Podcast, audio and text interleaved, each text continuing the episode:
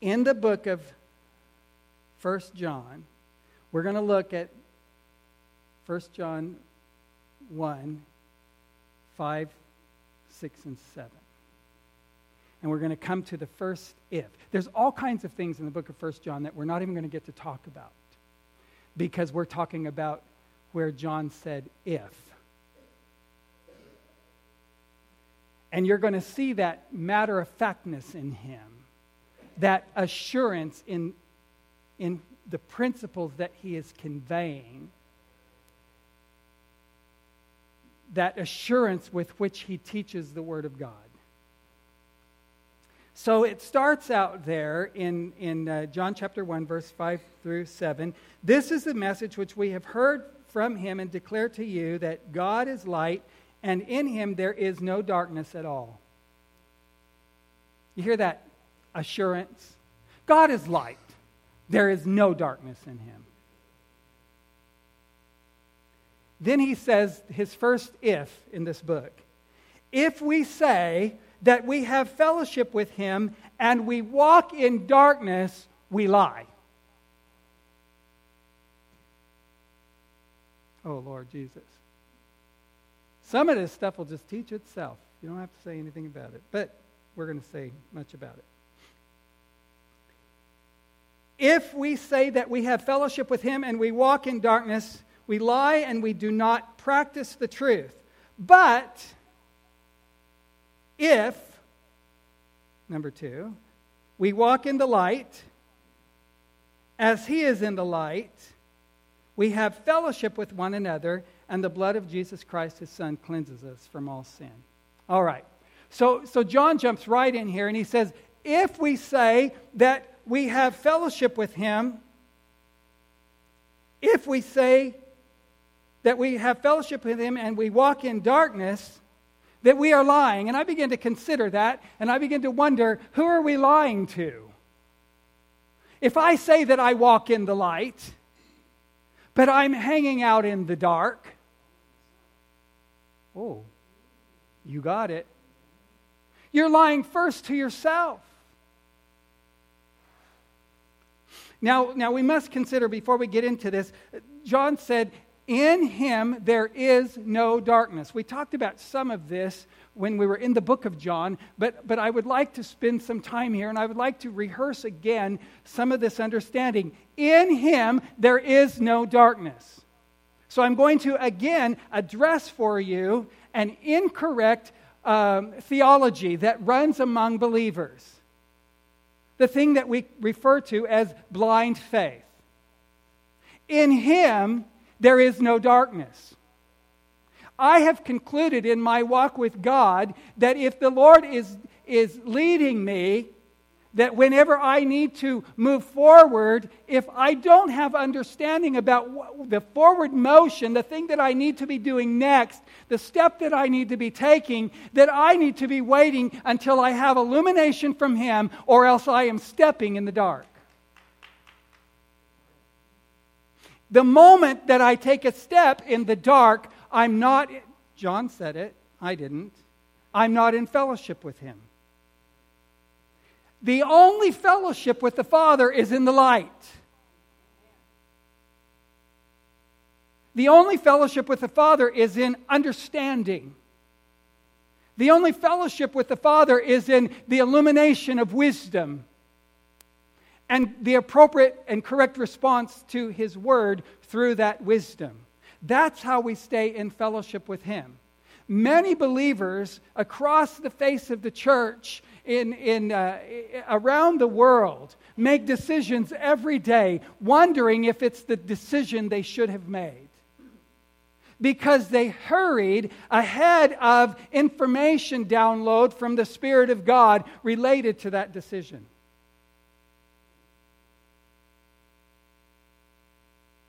Now, I'm going to tell you something that's not going to be popular because it will slow you down. And I've just discovered that God's not in as big of a hurry as I am. Generally, about anything. Oh, I need to make a decision about this today. Lord, tell me what to do. Lord, tell me what to do. And, and the Lord is silent.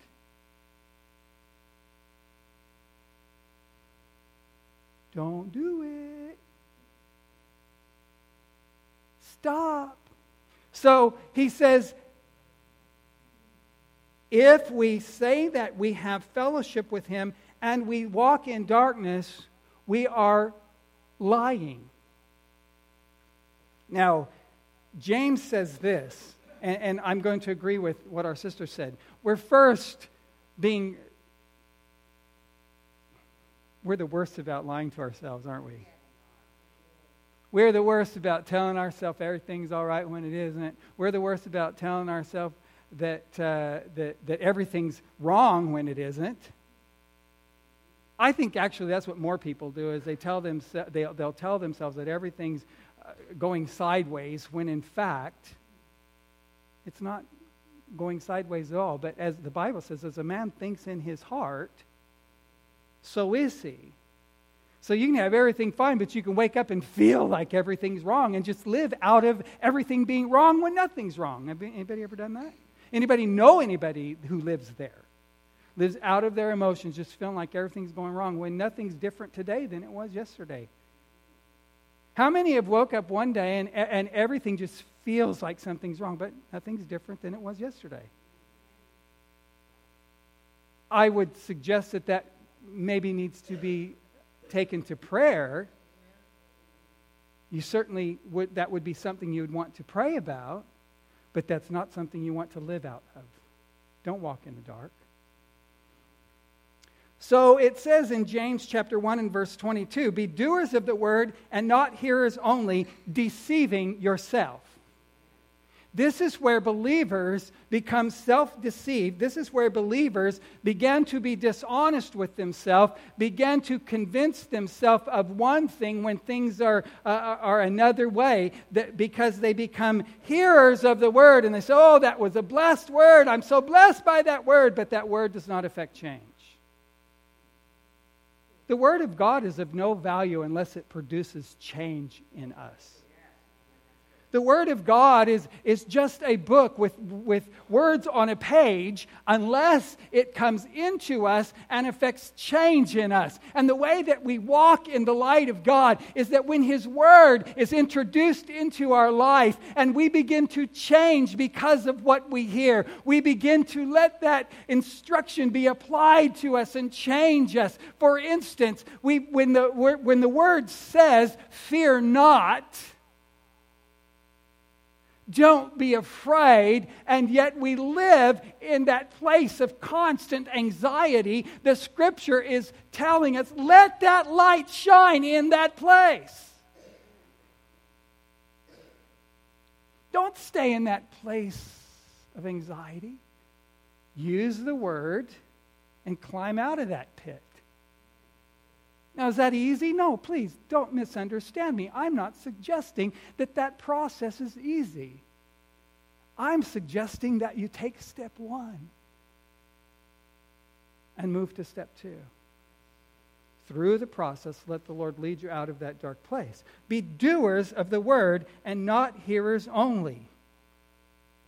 Another, another example, a great example of that, is just that of finance. The scripture says, Jesus said more about money than he said about love. He said more about our resource than he said about love. And then the apostle goes and tells us that in all, all the gifts and all the callings and everything that, that can happen in the life of the believer, and the greatest of these is love. And then Jesus treated the area of your finance and your resource and your blessing with greater, uh, uh, greater measure. What does he want you to do? He wants you to come in line with the Word of God regarding your finances. God does not need your money, He needs a covenant with you. He needs your, you to trust Him.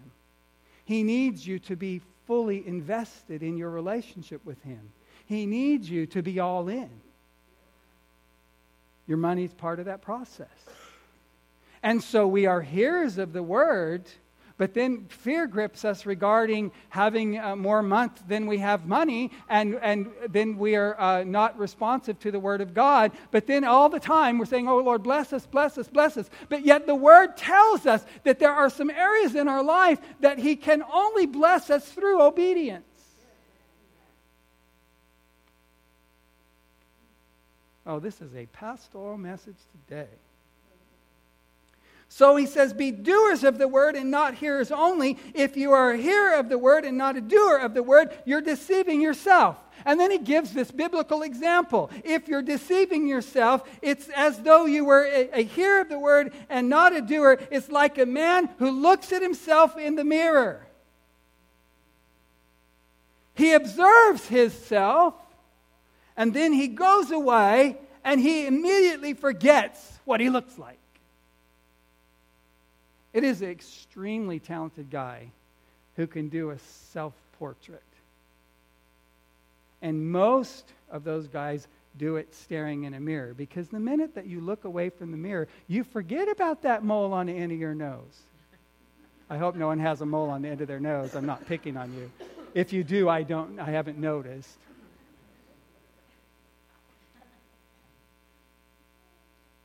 It's amazing to me when 57 year old Anthony gets up and looks in the mirror in the morning, and I'm like, whoa, where did that guy come from? Because I'm still a 25 year old guy. In my head, because we look in the mirror and then we forget what was there. And the scripture says that when we look into the Word of God, and it does not affect change in us. We're looking in the Word of God and we're saying, oh, what a blessed promise that is. But then we walk away and we're a forgetful hearer and we fail to be a doer. I'm preaching to myself. Come on.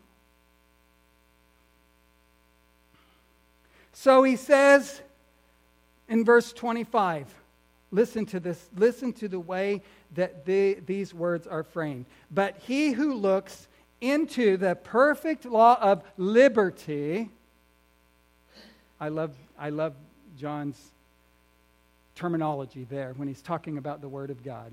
The perfect law of liberty. He who looks in, but he doesn't stop there. He looks into the perfect law of liberty and then he continues in it. I'm going to help you with something. It is a lie from the enemy for you and I to read the Word of God. If we're a believer, if you've, if you've said yes to Jesus and you've asked Him to come into your heart, there, there, there was something that in my, in my youth, in my younger years, as a man of God and as a, as a leader in the church, I used to hear people say things like, I read the word and it just, I, I don't get anything. I don't understand it. I don't get anything out of it. And I would pat him on the back and I'd say, I'm so sorry you're experiencing that. I'll pray for you. I don't say that anymore. You know what I say now? Read it again. Wait, wait, wait, wait.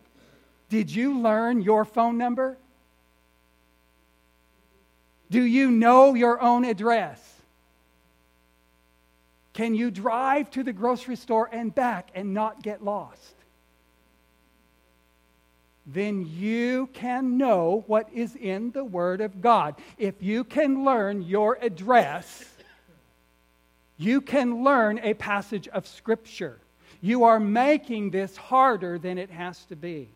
And the enemy wants you to make it harder than it has to be. And the reason he wants you to make it harder than it has to be, so that you will look into it but not continue in it. He wants you to look in it and go, Oh, I can't do that. I can't live out of that. That way you become a hearer of the word and not a doer of the word, and you walk in personal deception that everything is, is hunky dory and everything is peachy, when in fact there are some things that God is desiring to do in you, but He needs your attention. So he says, John says, in, in, in concert with what James is saying in James chapter 1, John says here uh, in, in, uh, in this passage that we are looking at in 1 John, John says, if you say you walk in the light, but you're still stumbling around like you're in the darkness and you're living in a place that you call blind faith and you're just hoping everything works out all right, then you're not in fellowship.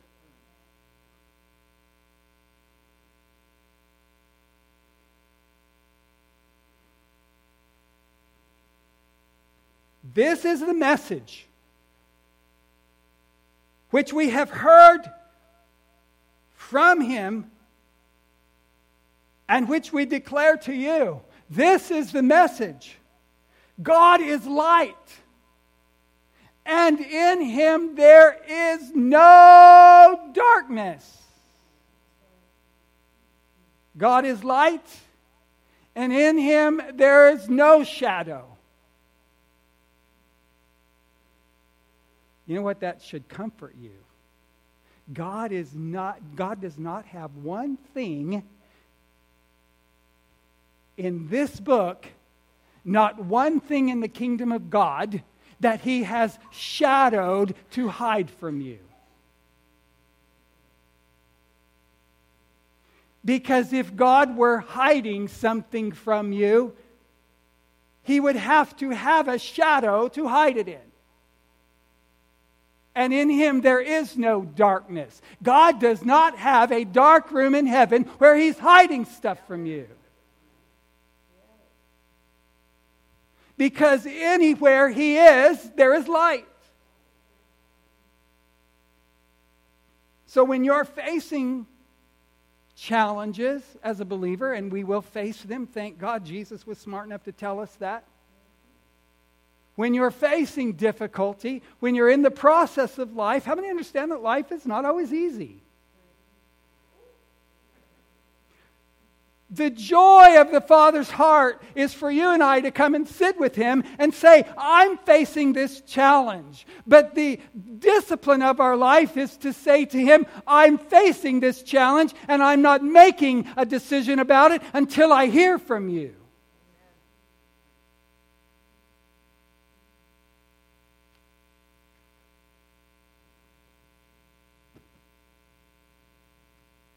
Now, there are some people that are going to over spiritualize that, and they're going to go down the grocery store and they're going to, pr- they're going to pray over which yogurt to buy. I'm serious. There are some people that are going to take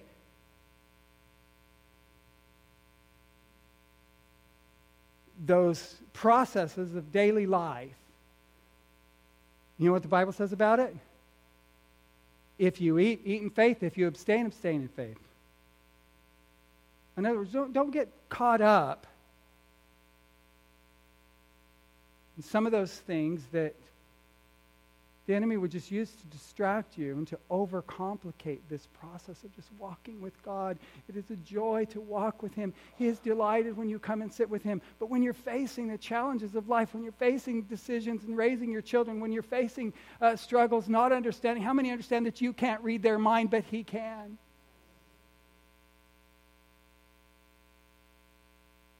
You're facing relationship challenges and extended family dynamics that, that are just pressing in against you. And, you, and you, you get the reality from the Word of God that it's not just your will that's involved here, but it's the will of others. And God isn't making any, He's not making anyone do anything.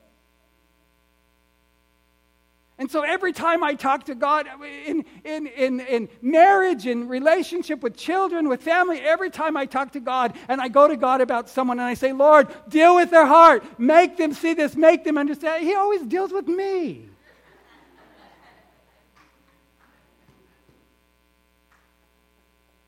That's not a bad prayer to pray, to ask God to change someone's heart.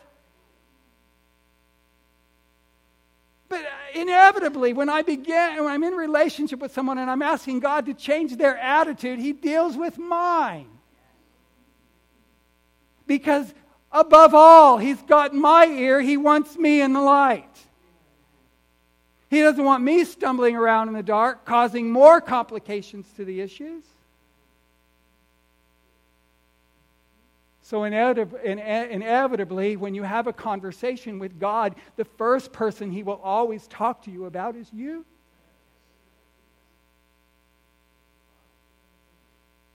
You go to the Lord and you say, Oh, this teenager, Lord, that I have, and, and all of this is going on, and, and working is hard, and, and straighten that kid out and help me know what to do. And the Lord says, the Lord says, Stop provoking into wrath. Stop provoking that child to frustration.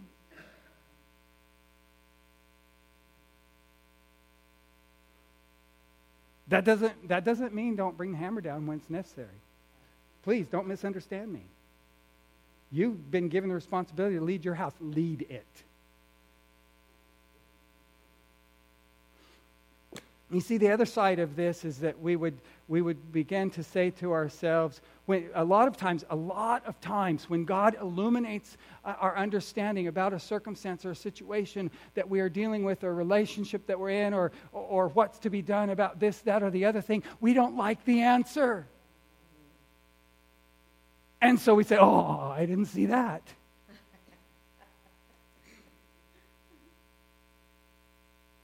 Because how many understand that whenever the Lord does give us the responsibility uh, to take up, He says, take up your cross.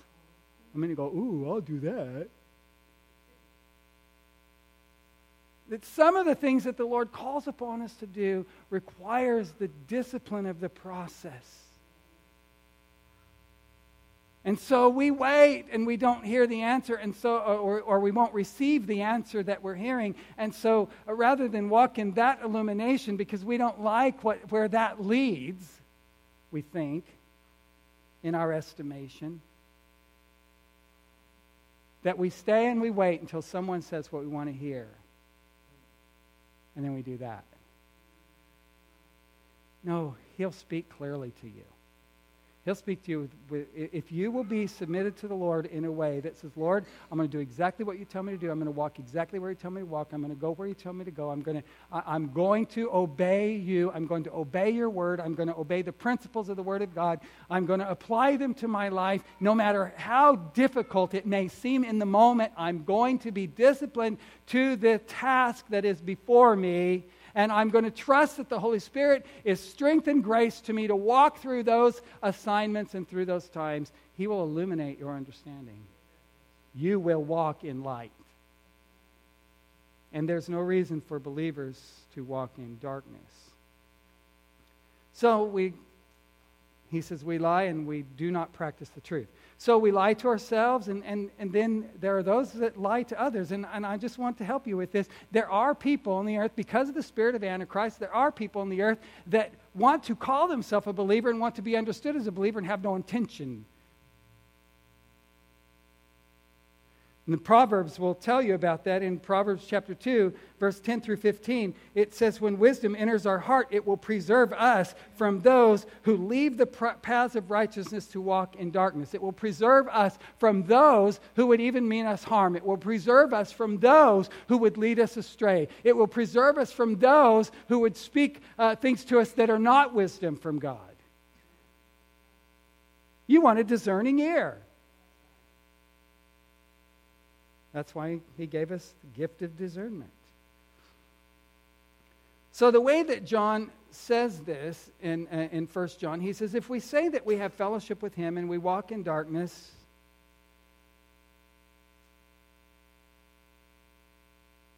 we lie and we do not. Now, listen to this. He's not, he's not mincing words here. We do not practice the truth. How many understand the word practice? How many understand when you practice, sometimes you get it right and sometimes you get it wrong? How many understand that we practice to develop the strength and the ability to be skillful? So when we're starting out, uh, listen, starting out, I, I didn't hear the voice of the Lord easily. I did not understand when I was hearing from him. Sometimes I hear from him through his word. Sometimes I hear from him when, when someone's singing a worship song and those words minister life to me. Sometimes I hear from him when I'm around a table in conversation with other believers and we're conversing about a particular subject and then something clicks in my spirit and I understand God's speaking to you right now. Sometimes I hear from him just when I'm sitting and I'm contemplating a, a, circumstance or a situation, and all of a sudden, understanding illuminates within me, and I realize, oh, God just spoke to me. He has not yet spoken to me audibly. He did my mother one time, saved her life. She'd worked all night and she was driving home. She was extremely exhausted and it was dark on the road and, and she was falling asleep. And she heard the Lord or the, an angel from the Lord, I don't know. She, she heard in my father's voice. My father was in bed. He snores. I know he's in bed. Or he snored. I know he's in bed. But she heard in my father's voice very loud. Her name is Geneva. And she heard, Geneva, wake up. And she startled and she woke herself up and she drove a little while longer and she began to fall asleep and she heard, Geneva, don't do that. Wake up. Twice. Audibly. He loves you enough, he might, he might speak to you audibly. I haven't heard that yet. But I know the voice of the Lord. I know the voice of the Lord like I know the voice of my own children, like I know the voice of my own wife because I've spent enough time with him now to know his voice. But I, that, it was not so in the beginning in my walk with him. And this is what I want you to understand. It would be impractical of me to say to you, listen to the Lord, if you've not developed a hearing ear to listen to the Lord yet. The, the practical thing for me to say to you is sit with the Lord and wait upon him until you begin to discern and understand his voice. And one of the ways that you do that is the Lord is never going to tell you to do something contrary to what he has already said. God will not tell you to, to rob a bank to pay your rent. These people who are saying that God told them to shoot up a school or God told them this, that, and the other thing, their God told them, but your God didn't. I'm not saying they're not hearing voices, but it's not his voice. These guys who have bombed abortion clinics in the name of the church and in the name of Jesus, they did not hear from your God. They heard from the father of lies. Because that's not how God would work. So, he says, not only do they lie, but they don't practice the truth. So, this is the practical thing that John is saying to you. Take this word and put it into practice. Now, the thing that happens when we put the word into practice is that we stumble. How many understand when you're learning to walk, you fall down? What if, in the moment that a child fell down, they felt utterly condemned for falling down and they never got up again? But yet, do we not do that? We stumble and we fall, and then we go, Oh, I just must be a hypocrite. Well, the next time your little toddler falls down, you just say, Stay down there, hypocrite. How much sense does that make? But yet, is that not what we do? In our walk with God. He's teaching us the principles of the kingdom. We're walking along and we stumble and we fall and we go, Oh God, I disappointed you. And He's a father. He's over there helping pick us up again. No, you're learning to walk. Walk in light. We go stumbling around in the dark for a minute, and, we, and the first thing we do, the enemy comes and he jumps up on our ear and he starts telling us, Well, he, he's so disappointed in you, he doesn't want to hear from you again. No, what he wants to hear is, Okay, I realize I took a few steps in my own thinking. Would you show me how not to do that again? It's that simple. That's what, that's what true repentance is. That's what real repentance is. The very definition of, we, we've, we've thought that repentance, and, and, and it is true, that repentance sometimes comes with tears and anguish for the reality of our sin, and it should, and, and that's just fine. And if, if you find yourself in a place of sin, and then the, the, that your emotions are caught up in that, in that uh, series or process of repentance, and you weep over sin, you should. I rejoice when someone will be broken about sin. But the reality of it is, at the end of the day, if they get up from that weeping and nothing changes, that, has not, that is not repentance. And folks who have no emotional response whatsoever, but they're walking in a direction and they realize, I'm going the wrong way. And through the Word and by the Spirit, they turn and begin to go the correct way. That is repentance. Repentance is simply changing directions when we realize we have that aha moment from God or, or, or from someone else that the, the decision that we're making or the direction that we're going is not going to produce the desired result. So, whenever people come to Jesus, they're on their way to hell without God. They're on their way to eternity without Him. And suddenly the, the Holy Spirit deals with them, and the light bulb comes on, and they go, Oh, I need to walk with God. And they turn from their sin. That's repentance. Now, it's appropriate for there to be confession with the mouth. The Bible says that. It's appropriate for there to be a believing in the heart. The Bible says that. But the end of that is that there will be a change in direction. That is the completion of repentance.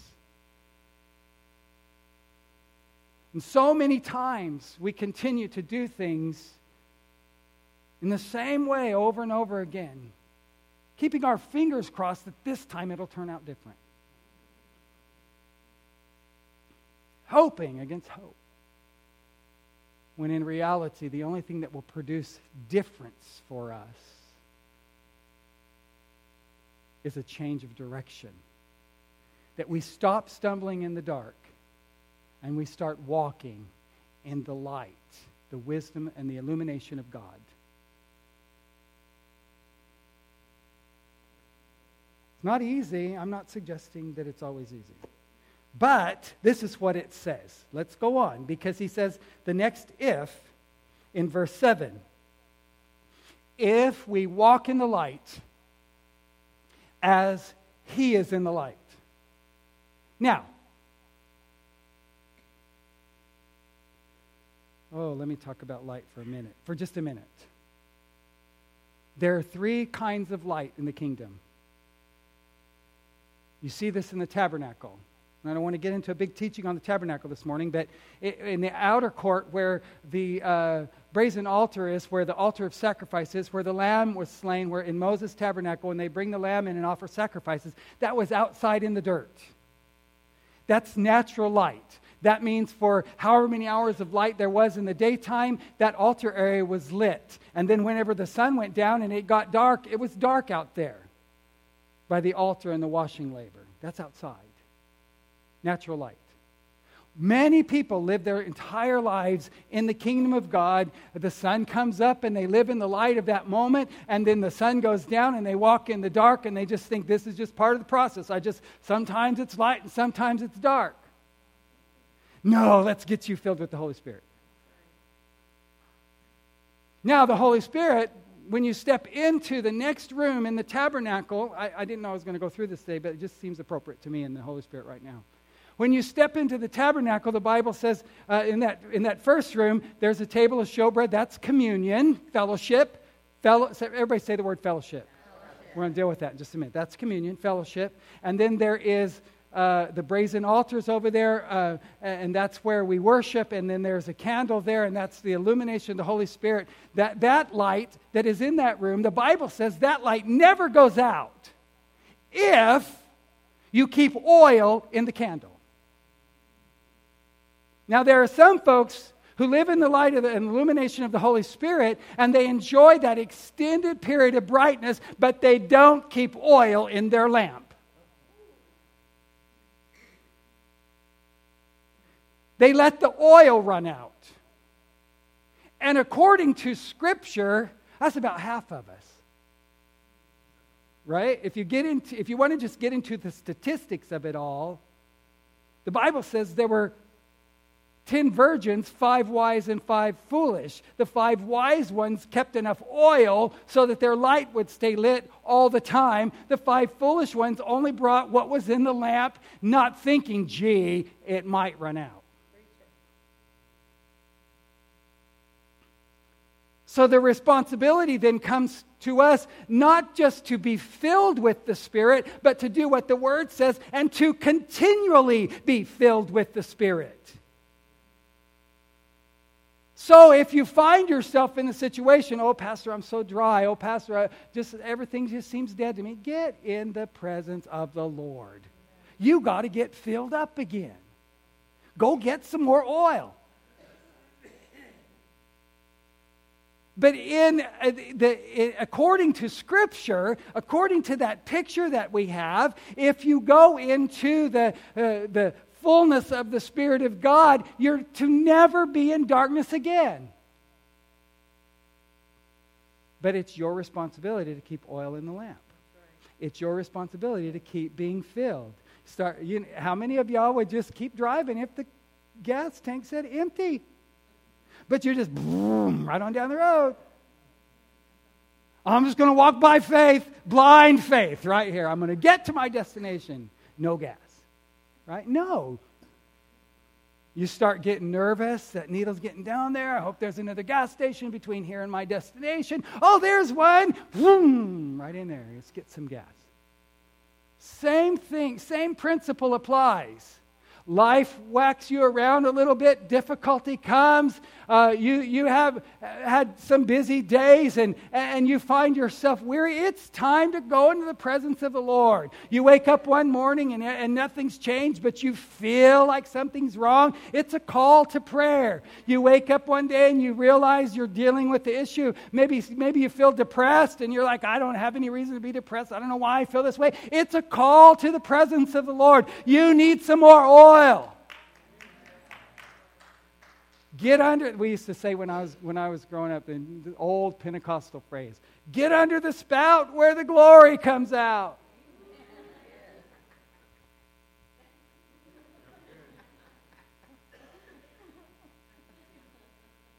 I was, I was very busy the last few days, and, and I walked out in my office and in my, my prayer room at home, and, and I, I turned on, I always turn on uh, Pandora, and, and I have several worship station selections on there. And, and I walked in my office, and I was just on my way out there to get something and get back in to do what I needed to do. And I took a few minutes and I turned on uh, Pandora, and, and I picked a, a, a selection of worship, and I let that song play for a few minutes, and I just stood in my office with the door closed, and I just let those words wash over me, and I just said, Lord, it feels so good to be in your presence.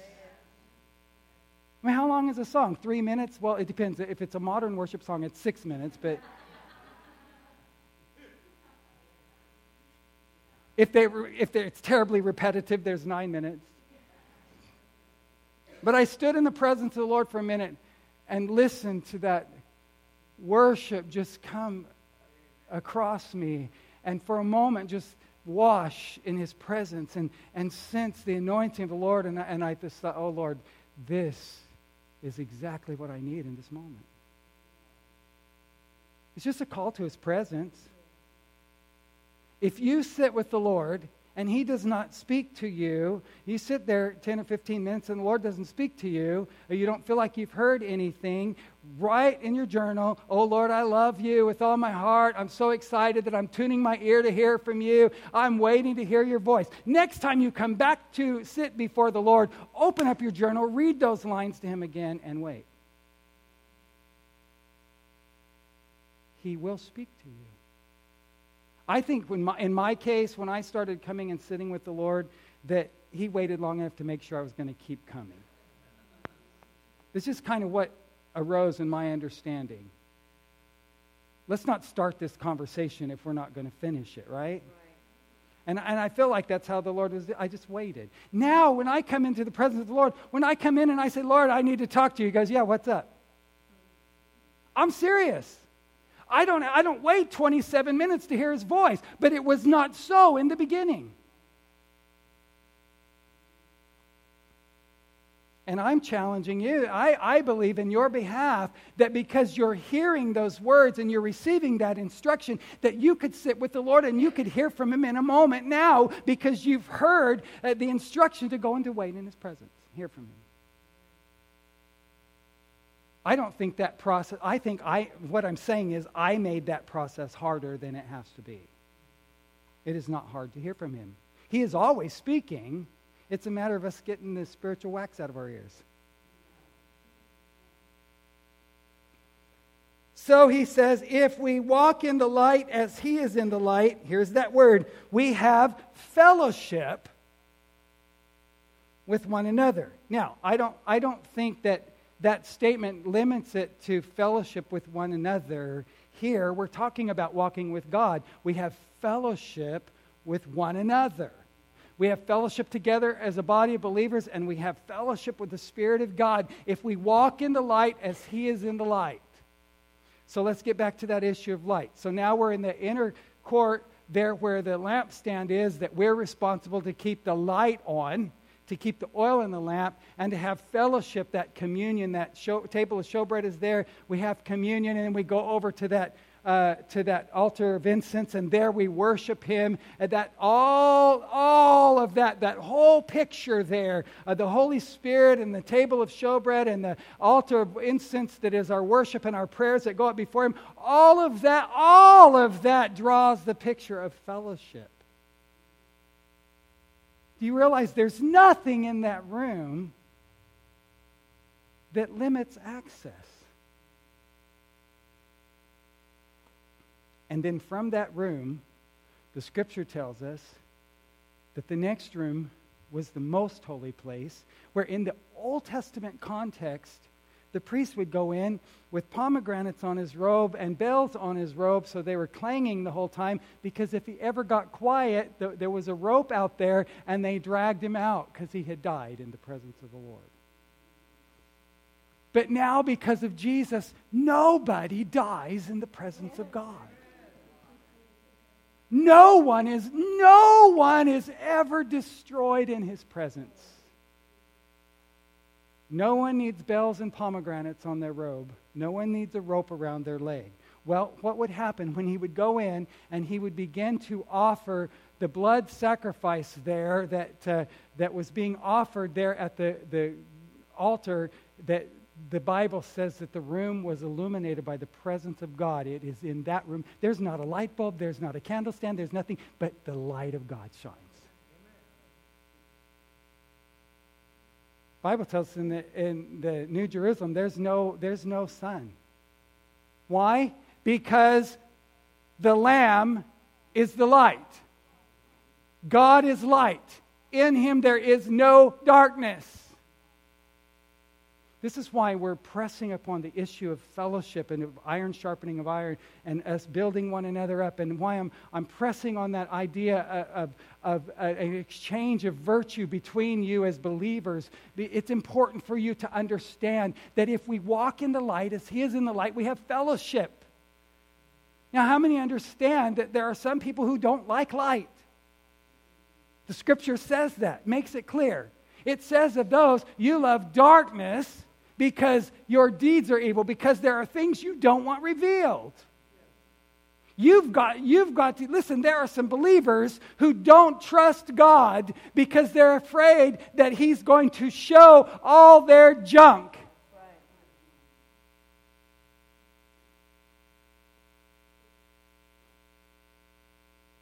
I'm looking at the clock, see how much time I have. When I was a young man, the prophet used to come to our church two, two times in January. And I, I laugh about this. It's kind of an amusing thing now, looking, now that I'm in a relationship with God and, and, and that, that helps me to understand that He's not condemning me. He's not, he's not tearing me down for my weakness and the frailty of my flesh and for mistakes that I make or stupid things I do that I know I shouldn't. See, there are some things we do that are not mistakes, they're just stupid. Laura told me I hit a home run today. That was a home run. And God does not tear us up about it. He's so patient with us, not willing that any should perish, the Bible says, but that all of us should come to repentance. But not having that understanding about Him in my younger years, thinking that he was writing me about my weakness and on to me about my frailty and frustrated with me when I failed. That was the, the context with which I understood Him at the time. The prophet would come, and, and she was accurate. I mean, she could tell your address, and she could tell you your sin. And it bugs me now. I think about the times that I stood before her and she prophesied to me. I wonder what she knew that she didn't say. Because I did hear her say a few things from time to time. Because she was very gracious with correction, but I heard, I heard correction. But anyway, nevertheless, she was, she was a very accurate prophet. And, and so we would, as we, they would begin to announce it, that she was scheduled and she was coming, we would immediately in, enter new seasons of repentance. I'm serious. I mean, I grew up in a con. I wish we had more of this. L- listen, I do wish we had more of, uh, of the, the some of the maybe some of the Old Testament concept of, of honor for the presence of the Lord, because because God has not changed. He's worthy of our honor and uh, and so that we were we were taught when we were little kids. Imagine this: come walk with Jesus. He loves you. Don't you talk when somebody's prophesying. God will strike you dead. You know those, those kinds of things. Dichotomy within the kingdom. But yet we were taught to honor the presence of the Lord. So the prophet would come, and, and, and boy, we'd start repenting somewhere after the first of January. You've got to get through New Year's before you repent, you understand? Because a whole lot happens at New Year's you have to repent of. And so, uh, nevertheless, we would get to this two weeks that the prophet was coming, and, and I remember that feeling of, of terror, particularly, she's an old Scottish woman, if she said, Anthony, come here. If she ever said, Anthony, come here, I was melting inside. Never one time was the Word of God, the, the prophetic word that came forth, anything other than gracious. Ever. Even in seasons of correction, it was with great grace. Never has God ever revealed a single place of brokenness in my own heart except to bring me to a place of full healing and full restoration. Never. Never. Never will God ever speak to you and bring an atmosphere of condemnation in an atmosphere of correction. Now, He'll bring correction. He will bring, oh, He's a Father. He'll bring correction. We don't despise the Lord's chastening, we embrace it. But he always does it in a way that is uplifting. And, and every time the Lord, most of the time when the Lord, when the Lord corrects me, he corrects me because I'm listening. But some folks, he, he brings correction uh, other ways so that they can walk in the light but they don't have their ears on. They're not, they're not listening to what the Lord says, and so circumstances arise that He's trying to get their attention. The Bible teaches us, and, and, and history teaches us, particularly with respect to the, the, the shepherd. You see, you see this picture uh, that, that artists have drawn of Jesus, and he's and it's Jesus, but he's carrying all these little, he's got these little sheep around him and these little lambs, and he's got one around his neck.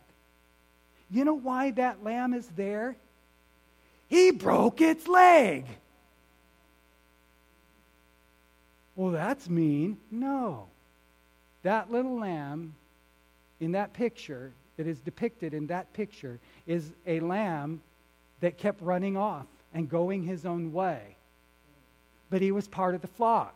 And the shepherd loved him enough that he dislocated his leg so that it would hurt for him to walk. Then he carries him around until he heals. And by the time the brokenness is healed, listen to this, listen to this, receive the revelation of this. By the time his brokenness is healed, he's so fallen in love with the shepherd, he stays by his feet.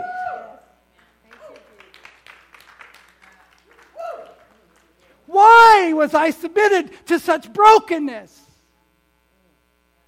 So that he could carry me, so that by the time my brokenness was healed, I would stay at his feet. Then, when we get past that, we get to the place in our life that we will say, Oh God, I would have never chosen it, but thank you for bringing me through those broken places. I have learned to love walking with you.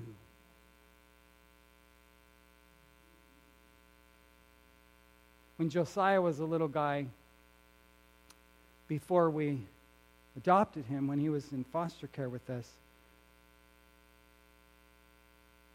we'd go to visits with the family, and he would run off down the mall, and they thought it was funny. Well, that's funny until you're by a busy street. So he learned to just run off. It took us forever to get him to learn to hold our hand or hold on to a cart or or whatever in the, in the store. It took us a long time, a long process with him for him to learn to stay with us and to stay in that place of safety. So we had one of those harnesses for a little while, and people were like, You got that kid on a leash like a dog. No, he's learning to walk in a place of safety. He's learning not to run in the street when the cars are coming. He's learning to listen to the sound of the voice of those who are loving him. If the Lord puts you on a short string, you learn to hear his voice. It's time to learn to listen. If we walk in the light as he is in the light, we have fellowship. So let me just speak to your discernment. I'm going to go through these really quickly. An indicator of a believer. Now, I, please don't listen. Listen. This is great discernment for elders and leaders. But let's apply these first to ourselves. I love the guys who, who, who uh, shake my hand at the door and say, Oh, Pastor, that was a good message. I sure wish my wife would have been here to hear it.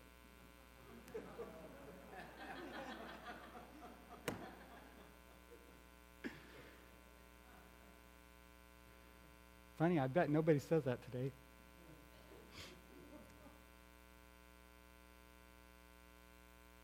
Listen, an indicator of a believer who does not practice the truth is one who distances himself from fellowship with other believers.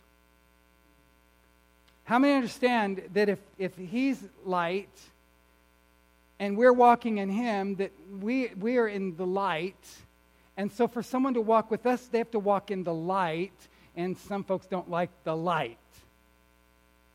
Right? So, an indicator of a believer who does not practice the truth is one who will distance himself from fellowship with other believers. There's no place in the kingdom for believing from the shadows of isolation. Oh, it's just me and Jesus and TBN. I got my Bible open on my lap. Grow up. Get yourself in fellowship with believers. I say it again. Just me and TBN. Got my Bible on my lap. There, I said it again. Facebook. No, grow up. Come into fellowship. This is why we are pressing upon the issue of fellowship in this house. You must be in relationship with other believers to grow to a place of maturity. In, in Ephesians, we read, I believe it was last week, until we all come to the full measure and stature of Jesus Christ, to unity of the faith. So the enemy, how many understand? God, uh, the scripture always talks about us like a flock of sheep.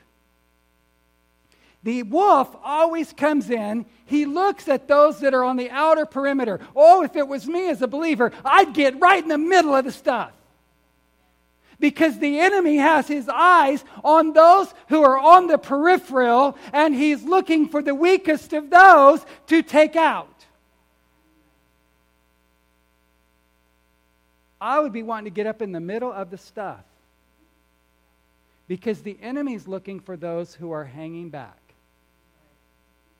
who are being just a tad distant. An indicator, a believer who does not practice the truth, is one who continually, in their decision making, they seem to be as if they are stumbling in the dark.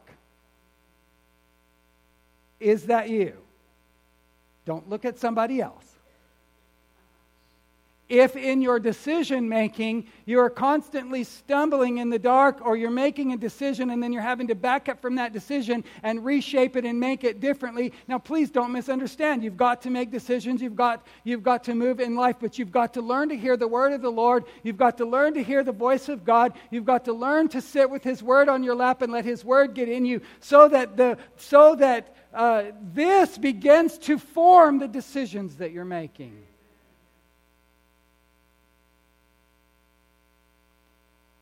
The Bible says, for instance, don't be unequally yoked with unbelievers. So, everyone who's considering entering in any kind of contract as a believer must stop and assess is that contract yoking me with someone who's going to mishandle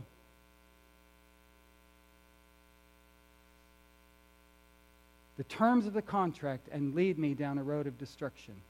Am I going to be tied to something destructful, destructive? It's just what the word says. So it becomes wisdom that we, the Bible says uh, of wisdom, this is part of walking in the light. Wisdom, wisdom cries in the street. The Holy Spirit whispers, wisdom screams. Don't do that! That's how wisdom sounds. I know that was not extremely religious right there, but that's how wisdom sounds. Wisdom cries in the street. God is not hiding wisdom from us. Wisdom is screaming in our ear. And the more we read this and the more we know this, the louder wisdom becomes in our understanding. Praise God. Thank you, Jesus. Then the third one an indicator of a believer who does not practice the truth is one who tends to live in a way that is hidden from sight. I want to help you with something. Insecurity that is rooted in self consciousness is the opposite of God consciousness. Why am I saying all of that? Because, because Jesus said early in his relationship with the disciples, he says, I'm the light of the world. Don't walk in darkness. Walk with me, walk in the light. But when he left them, you know what he said to them? You are the light of the world. You're a city that is set on the hill that cannot be hidden. An immature believer desires to be hidden when God is trying to expose you to the world that is around you. He's trying to expose what He's done in you to light and life. God called believers to live large and to live out loud and to live exposed to the world that is around us. Let your light shine. The word says, let your light shine. If we walk in the light as He is in the light, we have fellowship. If we say that we walk in the light and we're walking in darkness, we are deceiving ourselves. Let's stand together.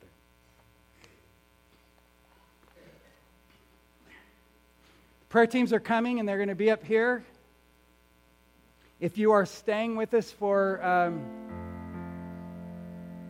newcomer reception, please do that.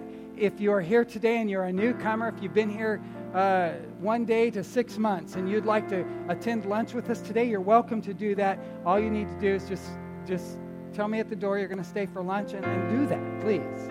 We'd love to have lunch with you. I want to pray blessing over you. Father, I pray that this word that has been delivered to us today causes us to identify the places in our life where we have been walking in darkness, where we have been pulling over to the shadows, pulling into the shadows a little bit where we need to come into the full exposure of your word and your love. Would you just let that happen in our lives this morning? Would you just work that out in our hearts right now as we stand here in your presence? Would you give us the confidence and the understanding of your love for us? So gracious is your love for us.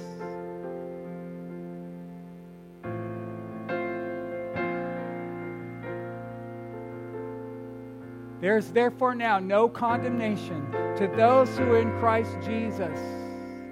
Those who do not walk after the flesh, but those who walk in the illumination of the Spirit of God. Let us walk in the light. Let us be believers who are walking in illumination, who are illuminated with wisdom and understanding that leads us to a life that's full of blessing, full of the good things of the Lord, full of the kingdom of God.